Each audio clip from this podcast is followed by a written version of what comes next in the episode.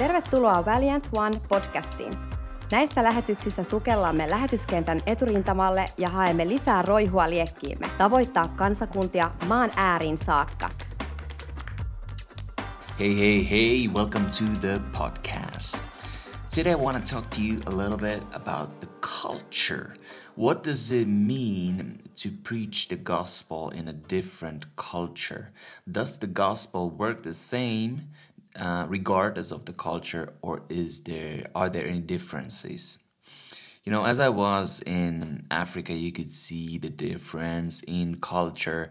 It is huge, and it's really hard to understand if you don't actually study it and or spend a lot of time in that culture. You know, I don't know, like let me let me just tell you a story, a funny story of of Africa before I get a little deeper into it. You know, we were reaching out to the leaders of uh, the southern province of Zambia, the chiefs. And um, we would contact them. We would have um, some numbers of the chiefs and contact them, ask, "Can we come for a visit?" We've received, we had received those numbers from a different chief who is uh, in a powerful position in the land. So we contacted these chiefs, and um, you know, many times the way an African person directs you on how to find a location or so, it's just a simple, it's just there. It's you know, it doesn't just there can mean like 100 kilometers or 100 meters or something like that. Uh, is it is it you can just you kind of have to just try to guess from the tone of their voice is it really far or is it really close by it can be like is it if you ask like is it far away or is it far away? Then if they say it's far away then you know okay it's a long long way. But far away can be really close too. Like it's it's kind of hard to understand but just there is something that um, directs you to a location. Or they can say it's it's uh, this side or that side you know you don't actually know which side is it that you're turning but it's this side or that side. It can mean anything. It's funny. But when we were going to a chief and we were asking directions like uh, we heard from another person that there's a buffalo on the way like a buffalo statue or something like that like a sculpture of a buffalo as a landmark to uh, to direct the way so it's easier to find. So we go to we call this chief and ask like hey we're coming to your palace. Uh, we want to meet you up and talk about um, uh, training up you and a spiritual advisor. So how can we find there? We heard that there's a buffalo on the way uh, that that that helps us to find your palace. So is that right? And the chief just thinks about just a moment and he says there's no buffalo. Just come. And then he hangs up the phone that was his directions. He just said, There's no buffalo, just come. And gave us no other direction. Like just assuming, like, hey, just come here. You can find find your way. He didn't even bother to give any more specific direct directions. And he probably thought we were talking about just a buffalo, like a real live buffalo, not the statue. And uh, it was just so funny to try to find a place, and the directions are just come. All right. But, anyways, about the culture Zambian culture is very communal, um, means that community always comes before an individual. It, it, it is described like we're always a body. There is no individual. If you try to be somebody who is higher than any anybody else, like separate yourself from a group, it's not looked uh, upon in a very good way. You are supposed to support always the community, community and the group. And um, that's the way the culture has been built. It is working completely differently than in the Western world. And sometimes for our uh, us Westerners, it's hard to understand how it functions. You know, um, for example, as a Westerner, if you go to a marketplace, you see different kinds of products being sold, and you, you try to find from that market uh, anything that you need, the best quality, of course. And uh, if somebody is doing well, they usually have a product that is better than the other products. In Zambia, if you go to a market, you see in one marketplace most of the people selling the exact same product at the exact same price. You know, you go to a, a souvenir market, a curio market, what, what they call, um, and you find those woodcrafts or just like chitenge shirts, African traditional African shirts. They're all the same. You could just kind of pick the booth that you want to buy it from. You're gonna find pretty much the same from from the next um, shop right right next to it, or the far end shop on the same district sells the same products and and at the same price. They try to bargain, bargain also of course like first like a super high touristic price and then you bargain it down down down down and then you can get a decent price. But it would be easy for a westerner to think that these guys if somebody would just sell like oranges or foods in the midst of these people who are selling all the other same products that food seller would actually do a good job because there would be all these tourists coming to buy um, all the all the um, souvenirs, and then they would get hungry and get a snack from their shop. At the, at the same time, it would be a, a differentiation. It would be uh, a richness uh, in in the like Western culture mindset. But in Zambia, that's just not how it works. And it also doesn't work that a Westerner would come in and try to teach our Western ways for their poor Africans so that they could understand how the business works. That's, I mean, that's what has been done for centuries. Westerners have tried to implement their way of thinking to the Africans so that they could prosper. And in the end, the Westerner is thinking that that they get the glory because they taught the Africans on how to live. Um, so it's it's a little different. I mean, it is a fact that in many parts of Africa there are riches in the in the land and in the soil a lot, but most of the people are not prospering in a way that a Westerner would say that they are prosperous. But it's a different set, and I believe that the only thing that can change that thing in, in the whole continent is the gospel of Jesus Christ. When people understand who they are, they start to have the wisdom for their own situation and their, in their own culture to start implementing things so that it gets prosperous and not only they be blessed but also people around them we also like as a communal culture you can see that you don't kind of put the other one in the in, in within the culture within the group. You don't put another one into shame. You don't kind of shame somebody with your speech or with your act.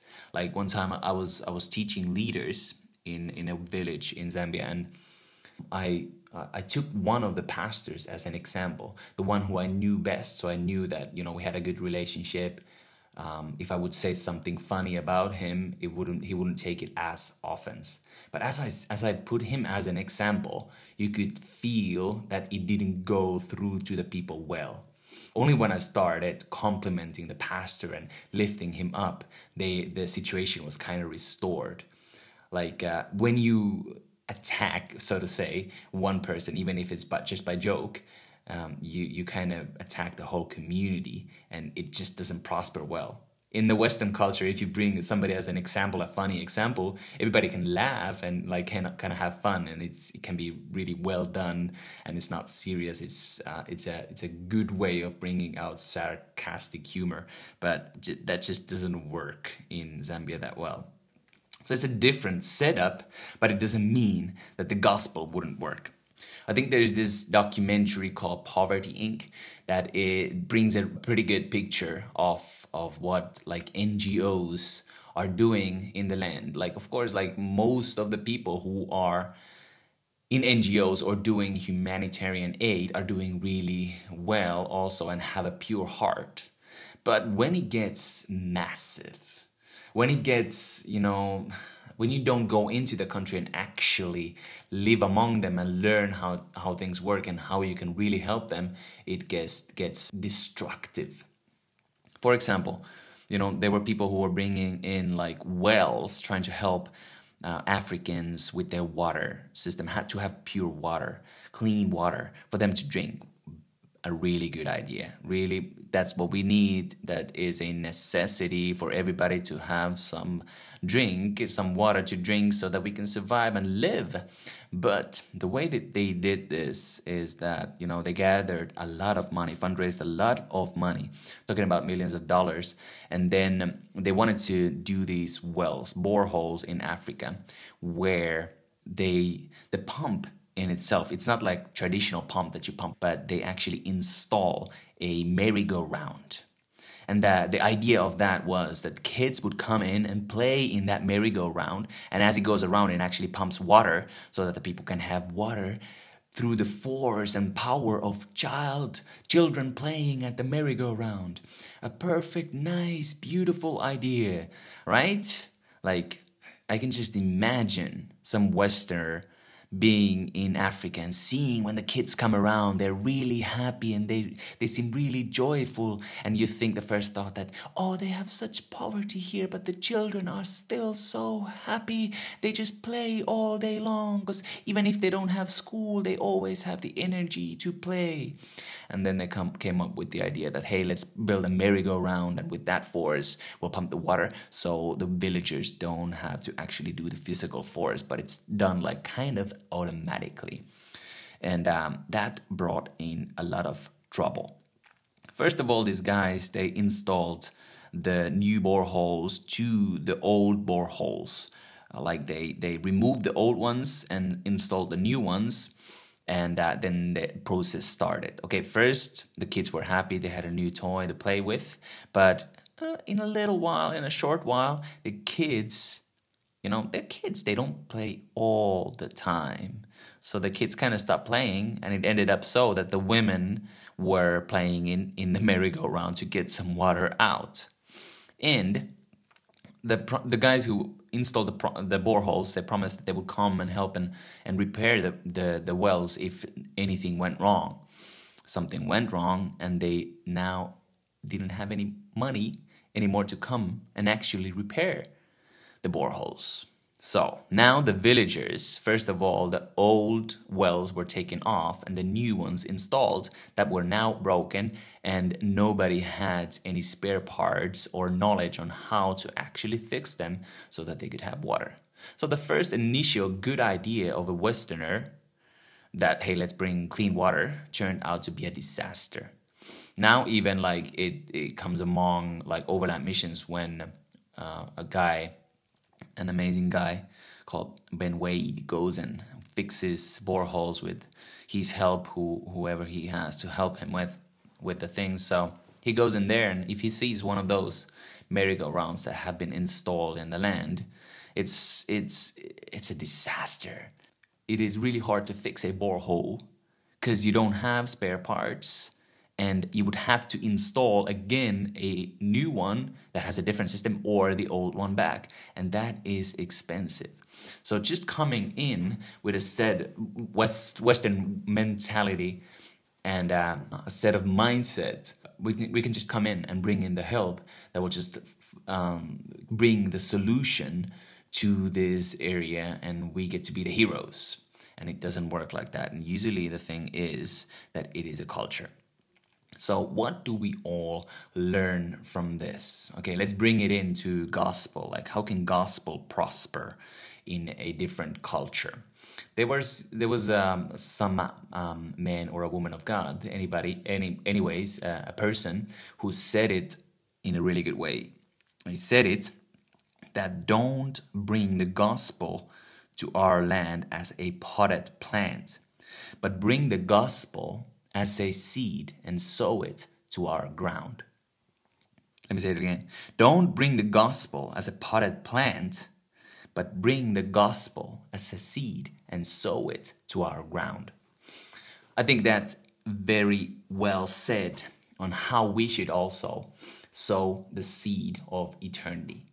It's not like we can come into a country uh, or even usually our neighbors or people we, who we encounter in the street and we bring in the gospel as a potted plant like it is a tradition or it's a religion like we just perform this and you could you gotta just have you gotta just take it as it is and prosper with it it doesn't go well if we are reproducing people around us who just mimic what we do. Christianity is about a relationship that is a living, active relationship.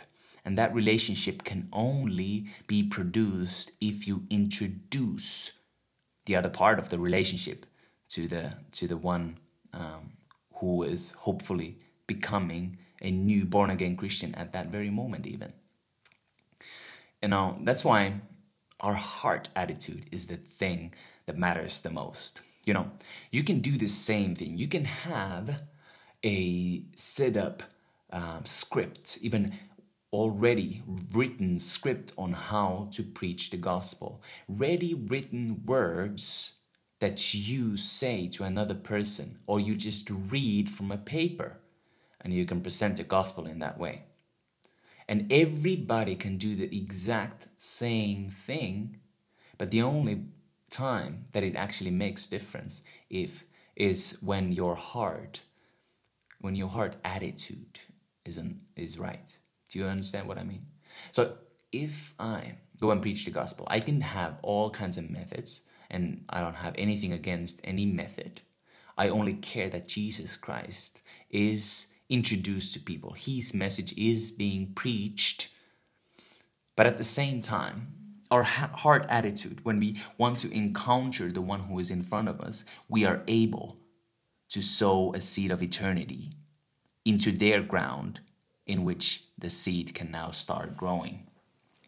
Now, this the same gospel, the same message that we preach in the Western world is being preached in Africa. But if my mindset is that, hey, these guys need to just start mimicking what we do in Western world, it does not work. But the same message, if my heart attitude is right, I can find even the right tone of voice or right words or right examples to bring into their ground and culture so that they can understand the concept and the depth of the word of God. Do you get what I mean? We sh- I think we should all implement this in our everyday life as we share Jesus to people who we don't know, or people at work, or um, people around us. There was uh, one tribe in Angola that was reached with the gospel uh, of Jesus Christ, and um, uh, they were introduced to Jesus, give, given an opportunity to receive Jesus, become born again believers, and they answered that we cannot actually become Christians because our tribe sits in a circle and does not sit in rows. That was their defense. We cannot become Christians because our tribe does not sit in rows but in circles. So can you imagine the previous one? Maybe 100 years ago, maybe even more, some, some missionary went to a tribe and tried to give them a potted plant, like, hey, Christians, they sit in rows, so your tribe needs to do that as well, like sitting in a circle is bad.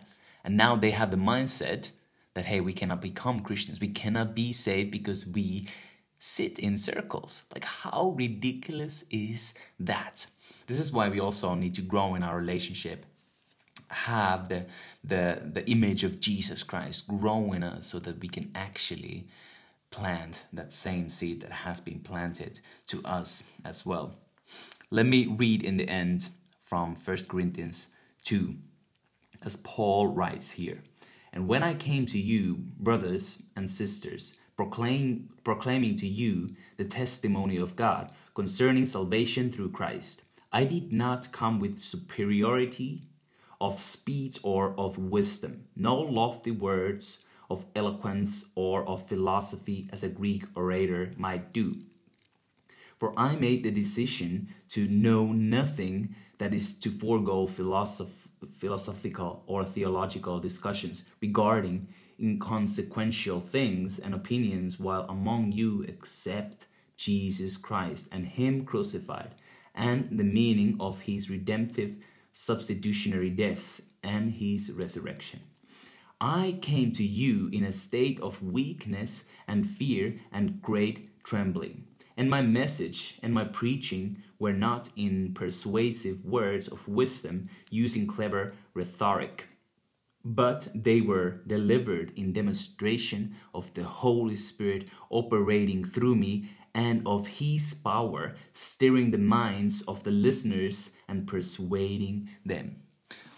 Let us also work in the power of the Holy Spirit, not in um, eloquent words, trying to bring a nice potted plant to people, but let us yield to the Holy Spirit and let Him do the work so that people can be saved and God can have all the glory. Thank you so much for listening, joining in to the podcast. If you liked it, please share it um, in social media and uh, contact me if you have any further questions. I would love to talk with you. I truly appreciate your time. Have a blessed day or evening or a good night, depending on what time you're listening. God bless you. Kiitos sinun ajasta ja osallistumisesta. Laita lähetys seurantaan, niin pääset kätevästi kuulemaan tulevia jaksoja. Lisätietoja löydät verkkosivuilta väliäänt.one. Sivujen kautta pääset myös mukaan tavoittamaan kadotettuja maan ääriä myöten. Ole suuresti siunattu!